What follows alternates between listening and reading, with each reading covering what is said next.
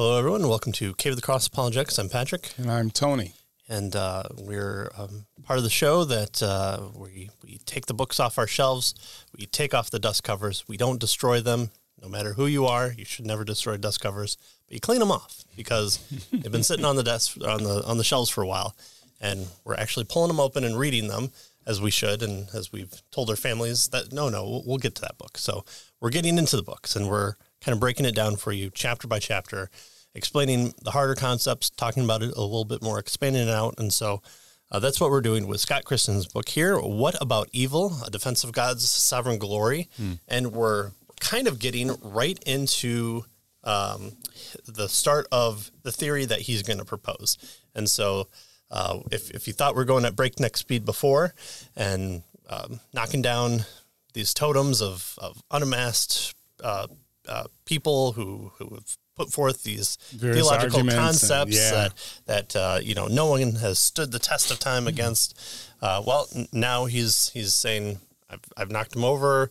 Uh, here's the issues with them. That's what we've gone up to uh, from from essentially chapter kind of two to chapter um, chapter seven, and now in chapter eight, we're starting to build his theory, and so that that's what he's doing here. And so, um, uh, if if by the end of this chapter, you're going to go, wait, hold on. He didn't get to that part yet. That's the next chapter. So yeah. now we're going to start holding his feet to the fire where uh, we're constantly, um, uh, we were constantly told throughout uh, the previous chapters, we'll just wait for chapter eight, chapter right. nine. So we'll, well, we'll get a chance to see. He, has been throwing rocks, and now we'll see what his glass right. house is right. like, right? right. Yeah, yeah. He's, he's building this house of, uh, hopefully, of a brick. Yeah. on, on, on, the rock, on the rock. And so um, we, we start with uh, chapter eight, walking through the Bible's dark forest here. And so, um, again, he's going to be um, uh, kind of building up his his uh, idea of uh, who God is, and that's where he's going to ground um, our understanding of uh, if evil is possible within the the character and nature of God. That's what he's um, trying to establish is that it's not evil's not this this entity that exists outside of God or outside of his power or control. It doesn't rest within uh, the ultimate authority of man and his free will, uh, but uh, but it's utilized by God uh, for good and not just some evil, but all evil. So uh, we're going to be taking a look at that while also looking at well, is, is does that make then God the author of evil? Mm-hmm. And so, uh, walking through the Bible's dark forest, he starts off by saying many Christian philosophers and theologians are quick to shield God's providence from evil, supposing that he might become contaminated by exposure to it. This is kind of a, a lofty goal and idea. This is no, no one's really wants to say, uh, you know, God's this kind of demiurge who who you know throws um, uh, uh, rocks down from on high from Mount Olympus, and and you know uh, he's just a, a, a mean god during the day, but then he's satiated by um, sacrifices or or uh, uh, you know soothing songs or, or, what what may be. Um, but no, uh, they they try to say that um, you know evil is is this other thing than God, and mm. he can't be the the author or the source from which it came. But the God of the Bible shows no such concern. He gladly declares both his full control over and his intricate plans for the same evil he hates with a holy hatred and thus condemns in no uncertain terms.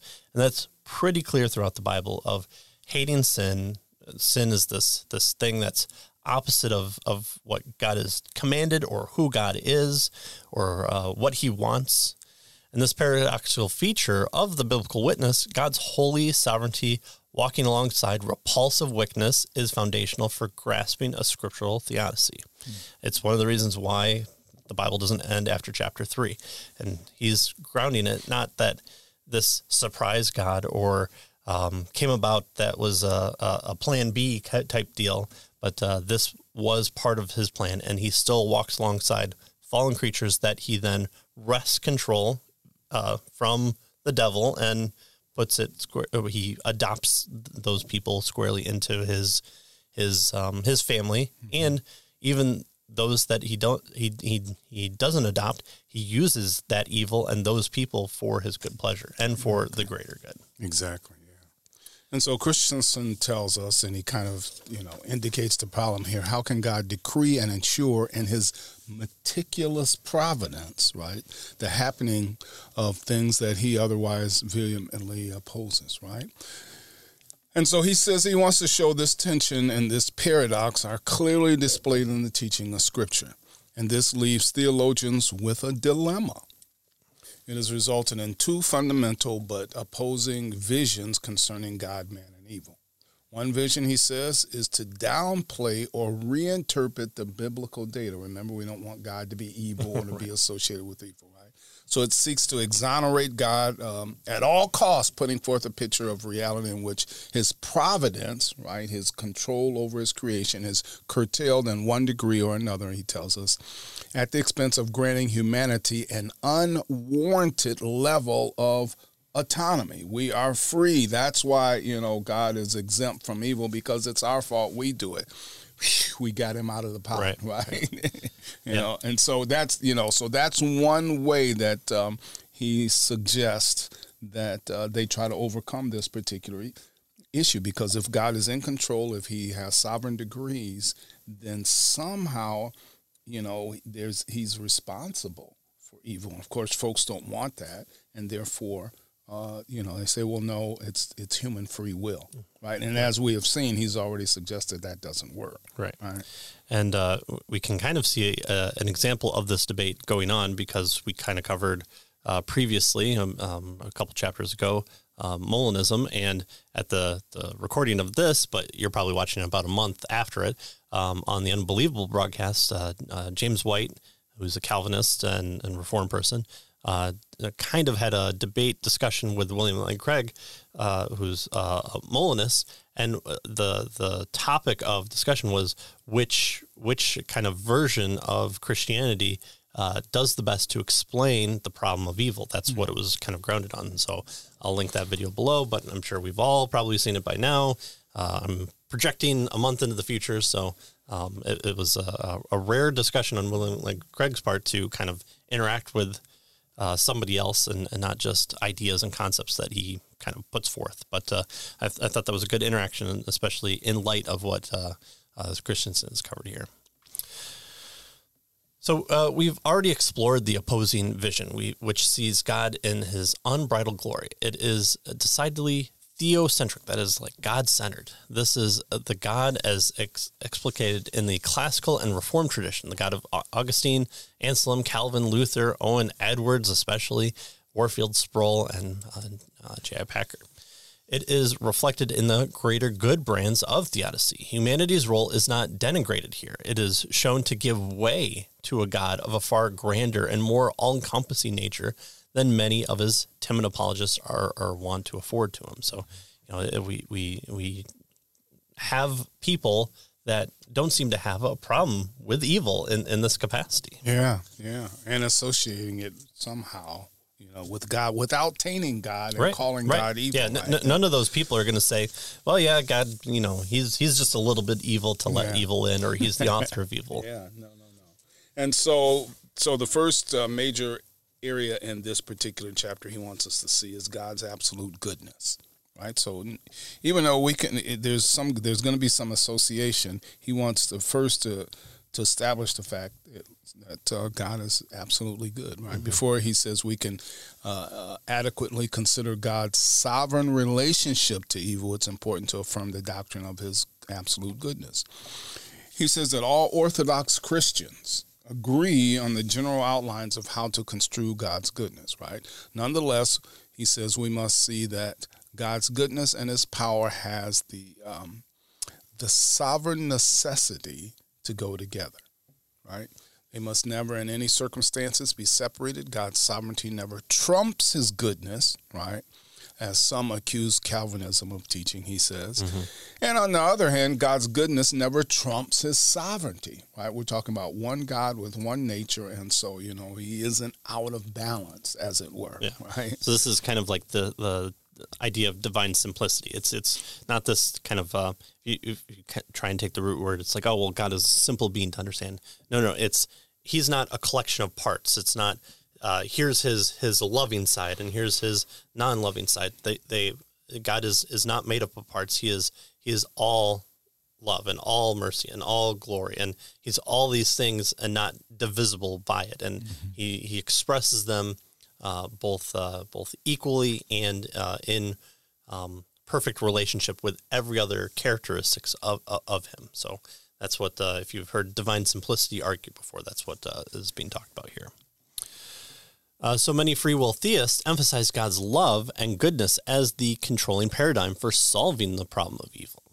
But the unity and simplicity of God's being mean that we cannot single out one of his attributes and place it above another, or we, you know, kind of topple over uh, the the uh, normal orthodox understanding of who God is and uh, how he's related to in Scripture, which again, our ultimate authority is is what we're trying to derive our theodicy from. Mm-hmm. All the attributes are equally God's being. In him, there is no higher or lower, no greater and smaller. The God of mercy is equally the God of justice. The God of love is equally the God of wrath. Wrath cannot be understood apart from God's love, and vice versa. Right. And so, you know, he has some some proof text, right? David declares, "Oh, taste and see that the Lord is good. Blessed is the man who takes refuge in him." Psalm 34 8. Mm-hmm. He says, in this regard, God's goodness is uh, simply his benevolence, right? God does that which is to benefit, to the benefit of his creation. He is the source of all natural, moral, spiritual good. Nothing impedes his abundant goodness, as Psalm 145 says, right? right? So God's goodness is also closely connected to his holiness, especially as that rich term refers to his distinctly exalted moral purity. God is wholly righteous and free of any taint of evil uh, or of any moral defilement. Thus, it is impossible for him to entertain an evil thought or intention.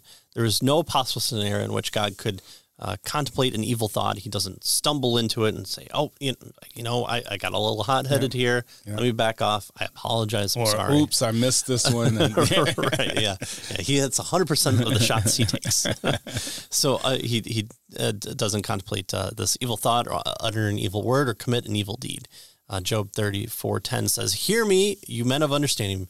Far be it from God that he should do wickedness, and from the Almighty that he should do wrong. It's not possible. The, the character and nature that God is made up of, as revealed in Scripture, uh, it, it, it's it's like um, uh, putting putting dirt on a gloved hand. It it just doesn't get on you. Right. It's right. not possible. Exactly. And so. Um, God's righteousness then means that he demands obedience of his image bearing creatures. Every human being is under a divine mandate, oblig- uh, obligated to abide by the moral law that God has inscribed in our hearts. Romans chapter 2 talks about that, right? We have the law written on our hearts. Mm-hmm. Furthermore, the demands of an impeccably righteous God also indicates that he is uh, wholly just right? He's fair, he's just. He rewards righteousness uh, equitably and punishes all wickedness impartially? So he's he's righteous, he's holy, he's just, and that's part of who God is, right? Right. right. When we say that, well, we want God to be fair, we, we don't want God to be fair. that's what we don't want. But he, he is perfectly fair within um, being perfect with his divine justice and also being a merciful God.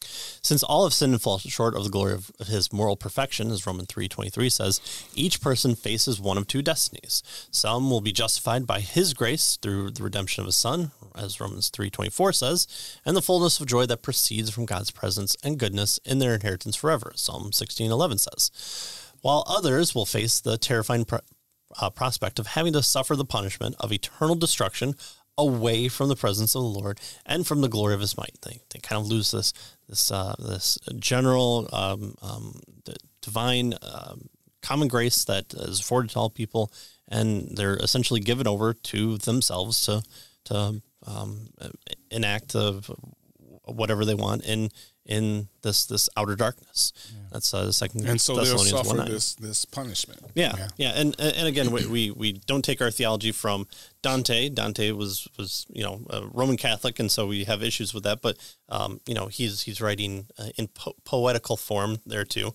and we definitely don't take it from Looney Tunes cartoons if there's still Looney Tunes cartoons around. But back in my day, you know you had uh, you had whatever version of Tom and Jerry or, or Bugs Bunny, uh, Horns, you know, yeah, uh, with with the pitchforks pitchfork, and getting yeah. one over and, and all the little hellfires and stuff.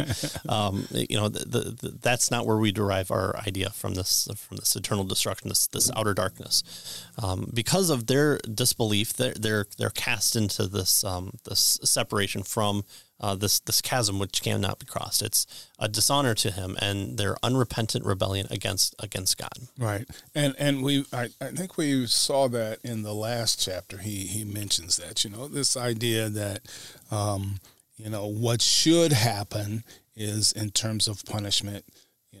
If we punish God one time, then maybe we should only be. I mean, if we go against God one time, then we should only be punished one time. the The problem with that is is God is infinite, right? And so when we go against God, when we sin against God, when we do evil, then we have offended an infinite God who has to exercise infinite justice. Mm-hmm. And so it's no, well, you know, three years in, in hell and then I'm out kind right. of thing. yeah. Right? No, yeah, no, no. We've purgatory we, yeah, yeah, yeah, we have offended and gone against and rebelled against an infinite God, and we owe an infinite penalty. I mean, and we do the same thing in our own system of justice, right? And mm-hmm. I think I used this illustration last time. If I tell a lie to you, you know, uh, you might get mad, but so what, right? but if I tell that same lie to a police officer, that he can do something about it. And if I tell that same lie to a grand jury, now I'm in big trouble, mm-hmm. right? Because the higher the authority, the, the greater the penalty. And we see the same thing here, right? God is the ultimate authority. And so when we, even the same thing against God, it uh, deserves the ultimate penalty, right. right? And so, you know, we can't just say, oh, well, you know, uh, yeah, I, I wasn't that bad. yeah. Right, yeah. yeah. And so uh, Christensen then, having sketched this portrait of God's goodness, he says, How can we say that it coheres with his sovereignty over evil if God is good? And he says, making sense of the matrix of divine goodness and divine sovereign power at the intersection where evil makes itself known is central to his task that he wants to do, what he calls his the, uh, theodicy. Right. Now he says that free will theism has found has been found wanting. Right, we see we saw that in early uh, chapters. So what about uh, reform theology and its greater good, you know, uh, proposals. So that's what he wants to kind of pursue, or be, at least begin to pursue here. Right, right? exactly. So uh, we cover uh, God's sovereignty over evil. So the default default orientation of most Christians, including some Reformed theologians, is to construe God's sovereignty with a great degree of caution to preserve His perfect goodness and unblemished righteousness. And if, to some extent, we can kind of see why that's want to be done. We want to be careful with who God is, who He reveals Himself to be, and we don't want to to just be flippant and say, "Oh, oh you know."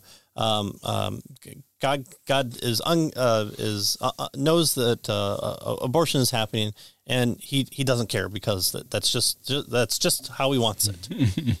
no, there, there, there's there's you know divine wills and and talking about that and um, his decrees and commands and um, punishing evil, but also utilizing bad things for good. And so that's uh, kind of what we'll take a look at here. There's no reason to fault this impulse, as we see. No Christian, including the Calvinists, want to implicate God in evil. Good. Yeah. Yet to say that God is sovereign over all things cannot admit exceptions without equivocating on the terms themselves. Right. So, so notice the issue here, right? Uh, God is in control and yet evil happens. So how do you deal with that, right? If he is in control, how and he's good, all good, how can evil happen? That's that's the issue. That it's this uh, it's this um, uh, we might say tension between his power and his goodness, mm-hmm. right? If he's all powerful, then he can uh, he can accomplish anything that he wants, and if he's all good, then all he wants is good. And so if put those together, and all we should have is good right? And yet we know that there's evil. Right. So how, how do we deal with that? Yeah, and that's the e- issue. Even even in the the free will libertarian view, you know, God actualizes the the best possible world. Well, he's he's still he's still utilizing his knowledge to actualize a world in which he knows what free creatures will do or, or can do, and he actualizes that. But he still comes in and for some odd reason he makes changes to that he he enters into creation well why didn't he just actualize a world where he didn't have to do that and, right. and be the blind watchmaker and, and why does he have to to nudge people or or wipe them out or, or any of this well if, he can be the seeing watchmaker and produce a world that doesn't have that right right right yeah. yeah. so so we get we get a lot of issues um, um, with that and uh, we still see um, a need to explain um, God's um, not being an author of, of evil in, in, in, that way. He still actualizes a world. So he actualized a world in which free creatures do evil. So how is he not a creator of evil in that capacity? Yeah, exactly. But Christensen doesn't want us to back away from this because this is what the scripture teaches, right? right? If yes. God's sovereign decree, uh, you know, is all encompassing, right? He he his it takes over his all that happens in his creation, and his providence is meticulously administered. You know, as he, as he has shown. Then there's no shrinking away from the obvious. God must determine all evil to take place, and this mm-hmm. is not something to be embarrassed about. He tells us, right? He quotes Jonathan Edwards. Edwards says that it is far better that the good and evil which happens in God's world should be ordered, regulated, bounded, and determined by the good pleasure of an infinitely wise being than by impersonal chance or the unpredictable and futile machinations of man's free will. Right? Yeah. It's a whole lot better for God to be in control than it is for chance or even our own free will. Mm-hmm. That's what Edwards was getting at. Yeah. And he acknowledged that God is indeed in control, meticulously so. Yeah. And again, it, it seems odd that, that God would want to restrain himself with, without, uh, you know, within the incarnation, you can kind of see it because the, the, the, the nature of man is, is what he's taking on. And so he's, he's, he's binding himself within, within that. He, you know, it's, he's, he's humiliating himself as the Westminster Confession says, but in in the the cosmic rule in in in heaven in uh, in the divine decrees and creating the universe uh, ex nihilo it seems really odd that god needs to restrain himself for for this this idea of of free will. And so uh, you know i i understand the, the idea that uh, free will advocates will say oh so we're not robots and so it's preserving that.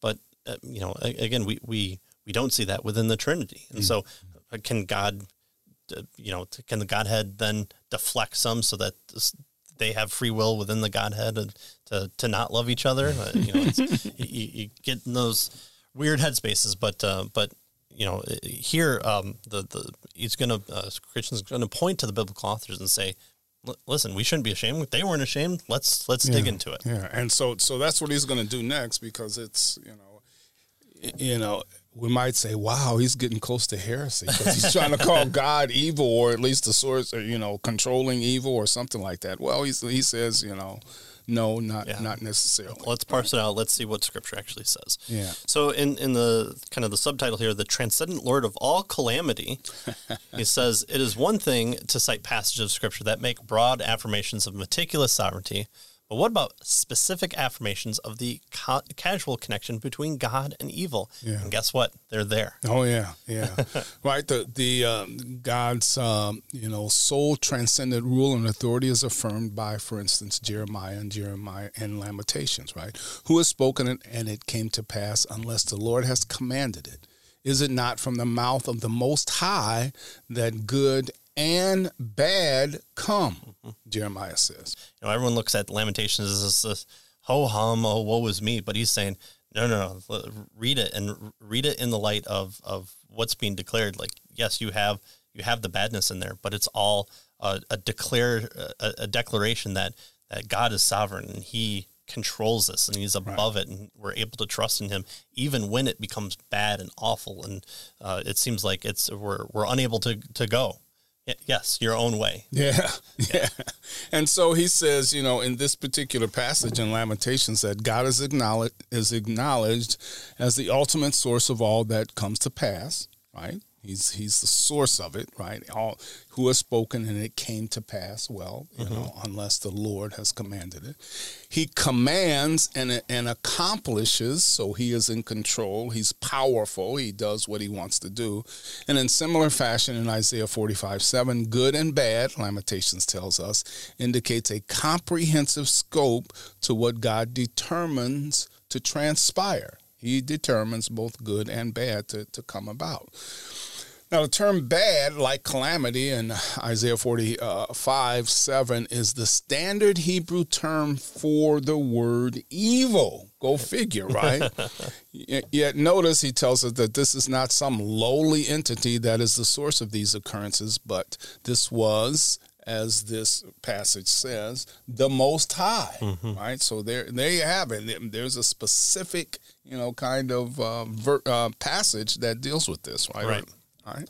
Right, and and especially if you know uh, the the the charge is always oh well you know the God of the Old Testament is is so much meaner than the God of the New Testament, and it's like well okay you know th- th- there's there's an argument to to to to respond against there, but why are they saying that? Well, it's because so much judgment is occurring. So much quote unquote bad stuff is happening in yeah. the Old Testament where he's judging nations. He's calling for uh, warfare, for the judgment o- over uh, people that are uh, killing their children. He's calling armies to come into uh, to divide the nation, his his people, and then he's declaring judgment against those those people who know better than to attack uh, um, the, the, the the Israelite um, uh, people. Yeah.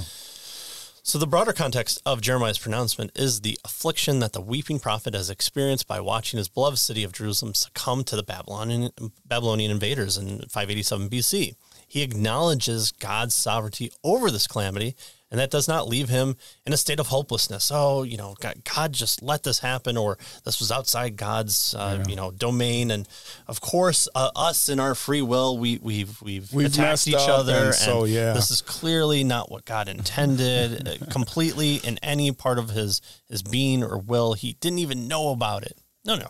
A few verses earlier, he speaks of his compassionate God in Lamentations 3 32 and 33, he says, But though he causes grief, he will have compassion according to the abundance of his steadfast love, for he does not afflict from his heart or grieve the children of men. All right, so notice, uh, and even though God is deter- the determining force of the cause of grief, right, mm-hmm. that human suffers, uh, that we suffer as humans, uh, it's not the intention of his heart to afflict humans simply for the sake of affliction. He does not propose evil for evil's sake. Right. Right. Instead, it has some broader purpose, and it's always designed. Christensen wants us to understand for a greater good. Right. Right. Right. So he's he's not this Zeus-like character who you know, he gets kind of angry with the the the, the men that he created and they're you know not uh, uh, giving him enough alms or uh, you know they're they're uh, focusing on his brother more. And so he's got to go down and, and exact famine upon them. He's not doing evil for evil's sake. He's doing it either for greater good or divine judgment which would also be kind of in that scope of greater good there. Right. So only the transcendent lord is qualified to decree good and evil without his comprehensive unbridled holiness being contaminated by the latter that's uh, Deuteronomy 32, 39, and 1 Samuel 2, 6. While the Almighty does not do evil, he ordains even its worst manifestations to take place. He allows it to happen or he calls forth. Uh, you know, I, I think of the, the um, you know, David's um, uh, uh, numbering the, the census, and uh, in one it says, you know, God uh, God um, uh, made him do this, or, or sent him a delusion to do this or a lion spirit. Uh, in the, the uh, the opposite passage that speaks of the same thing, it says he sends out the evil spirit to uh, kind of force David to do this, to to to make him do it, so that um, God can judge him. And so uh, God uses both the evil spirits and the evil of David's heart to um, to put him in a position where he can judge and then ultimately uh, come about. And, of course, David does it on his own free will. It's not like you know God jumps yeah, on him, pins down his arm, manipulating him through. Oh, yeah. cry uncle, cry uncle. Right, because he, you know Nathan comes to him and gives him the you know. Uh, man steals, uh, you know, has 99 and steals the one. oh, and, uh, you know, I will kill that man. Who is that man? You are that man. And yeah. he falls down and he's like, oh, I've sinned. And he's just wrecked. And so, uh, you know, again, uh, that, that, that purpose is seen within scripture and, and we, we, we can point to and say, ah, he did this, uh, uh, allowed this bad thing to take place. And then uh, goodness resulted into it. And if we don't have that kind of divine God's eye view with the inspired scripture, it's really hard to be able to kind of parse that out and say, uh, here's the evil that took place, and then here's the ultimate good. And so that's why when we get into uh, when we talked about a, a few episodes ago of uh, this evil seems to be just bouncing out in the universe and it's not attached to good. Well, it's really hard for us to know without a divine decree telling us good resulted as a result of this. So.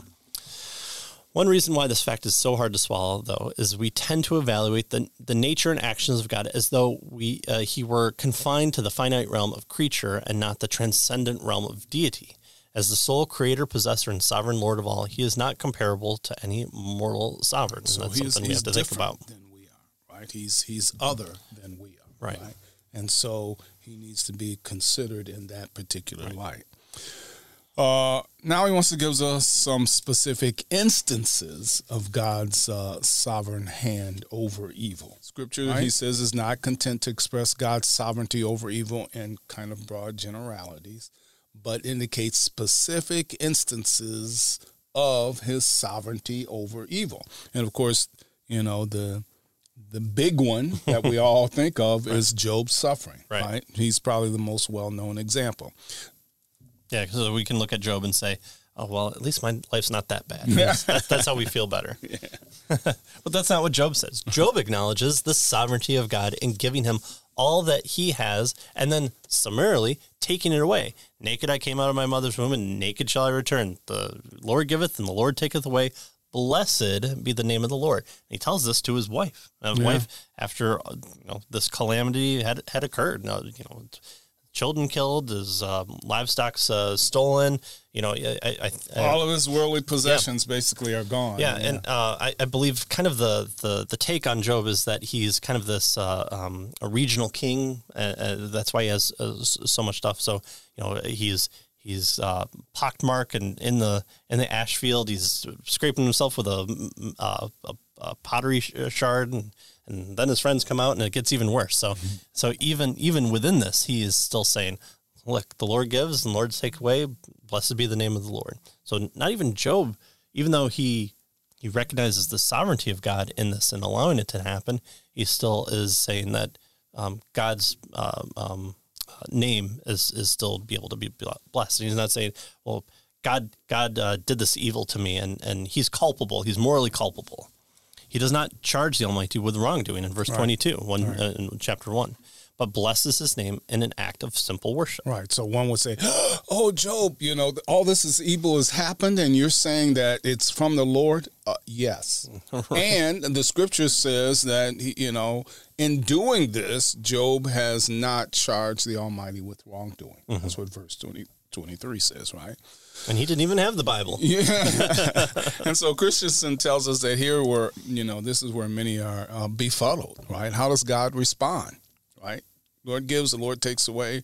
Job doesn't uh, charge God with evil. So how does God respond? You know, is he dismayed by the tragedy of deaths of Job's sons and daughters and that sort of thing? Does he think that these things are out of hand? Has Satan gone too far, right? should should he have put a tighter leash on him kind right. of thing, right? If any of this is true, if that's true, then why does God instigate a second wave of calamity? Right? Right. Right. that, that, that's the, the boils and, and, and the, the friends come out. so note how God frames this second challenge to Satan. Job still holds fast his integrity, although you incited me against him to destroy him without reason. That's uh, chapter 2, verse 3. God puts forth the challenge, yet it is Satan who incites God against the innocent man. God accepts broad responsibility for Job's calamity, but definitely distances himself from moral liability.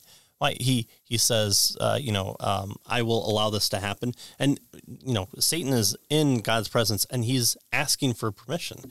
And um, I, have I've always attributed more to, to my reading of A.W. Pink than, than to Luther, but the, the the quote is that even Satan is God's Satan.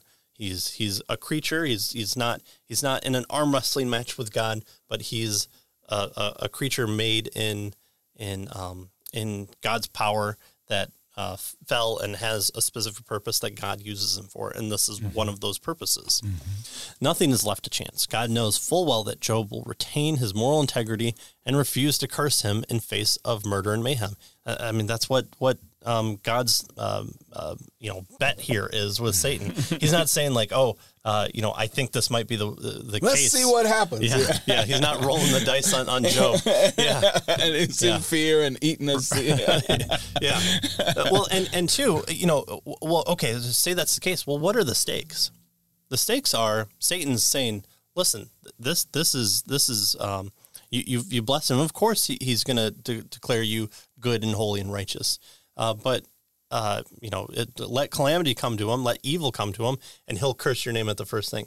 It's God's character, His nature that Satan is impugning here. He's mm-hmm. he's attacking. Uh, th- that that's the end goal is that that um, oh you, you, know if if if you're so so good let let you be good even the evil and here's a perfect example someone who has it all take it all away right. and and your you, you know your um, uh, creature who who knows you the best that is offering sacrifices for his children in case they do anything uh, uh, evil or wrong, uh, but they're still having family meals together. Then then your character will be impugned by him. Well, that's the attack that even Satan in that passage is acknowledging acknowledging the stake. The stake is uh, God's character and nature comporting with yeah. both good and right. Evil. It's kind of like you know he says uh, the only reason why you do good to him is because you know he does this stuff for you, right? But if he didn't do this stuff for you, then you wouldn't do good to him. So he, you know, it's it's it is a challenge to God's nature, right?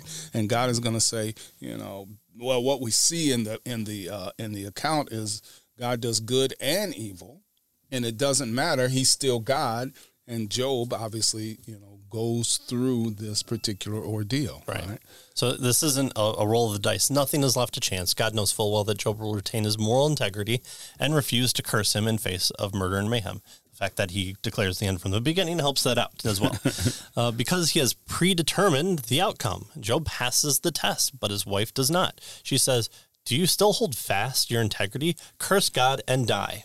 Thanks, hon. Appreciate yeah. that. Notice she doesn't say curse Satan and die. Yeah. Yeah, and that so that's really interesting. He uh, Christensen tells us that humans intuitively turn to God when calamity strikes. Right? There are no atheists in foxholes. That's right, because they understand that they're they're in their heart of hearts that God controls the events of history. Job remains unmoved by the seething anger, you know, building up in his wife's heart.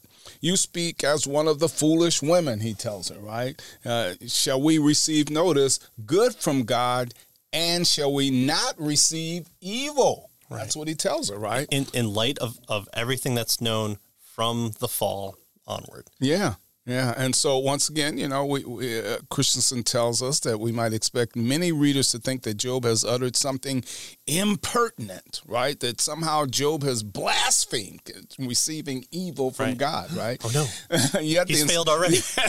the inspired author tells us this: in all this, Job did not sin with his lips.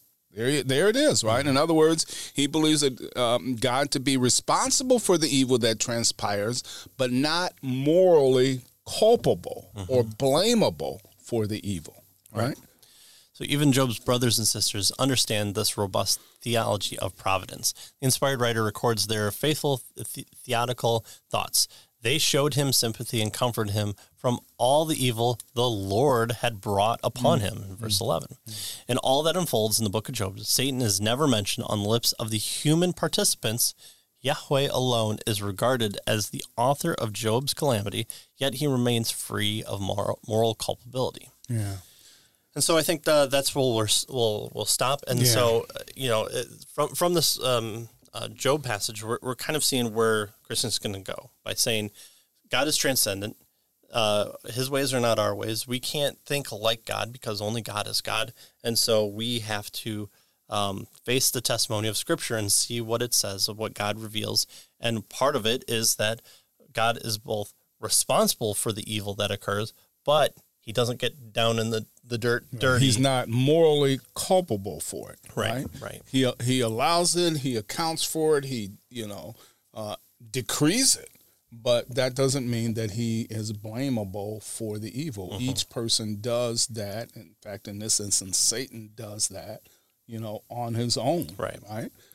Right. So, so th- this is kind of like the the the the Dawn soap of you know you, you put it on your hand and you put, mm-hmm. try and put the grease on it or the dirt and it slips off. It's just not able to to to stick to the the surface because of the nature of the soap. Yeah. The nature of God does not allow him to be morally culpable to this, and so uh, that might not be satisfying to you in this chapter. But chapter nine will deal a lot more with that. So yeah. if you're like, ah, I'm I'm just not satisfied with this explanation, yeah. what we're what what what Christensen's doing is he's offering the biblical testimony to say, what does the Bible say about evil and God in relationship? Well, it seems to say he brings it forth, but he's also not morally culpable. And so we'll look at a few more examples and things like divine hardening and, and so on and so forth in the next episode as we finish up uh, chapter eight, walking through the Bible's dark forest. And so thanks for joining us. Check out the uh, the short clips that we do for these if uh, you kind of want to go back and and you're like, when did they say this? We also put the chapter breaks in there if you don't want to wait uh, per the week or if you want something to share, uh, those will be available to you. You can always find us at caveofthecross.com and we appreciate any shares, supports, likes, all the things that you're supposed to do on social media. Be social, be nice. So thanks for joining us. See you next time.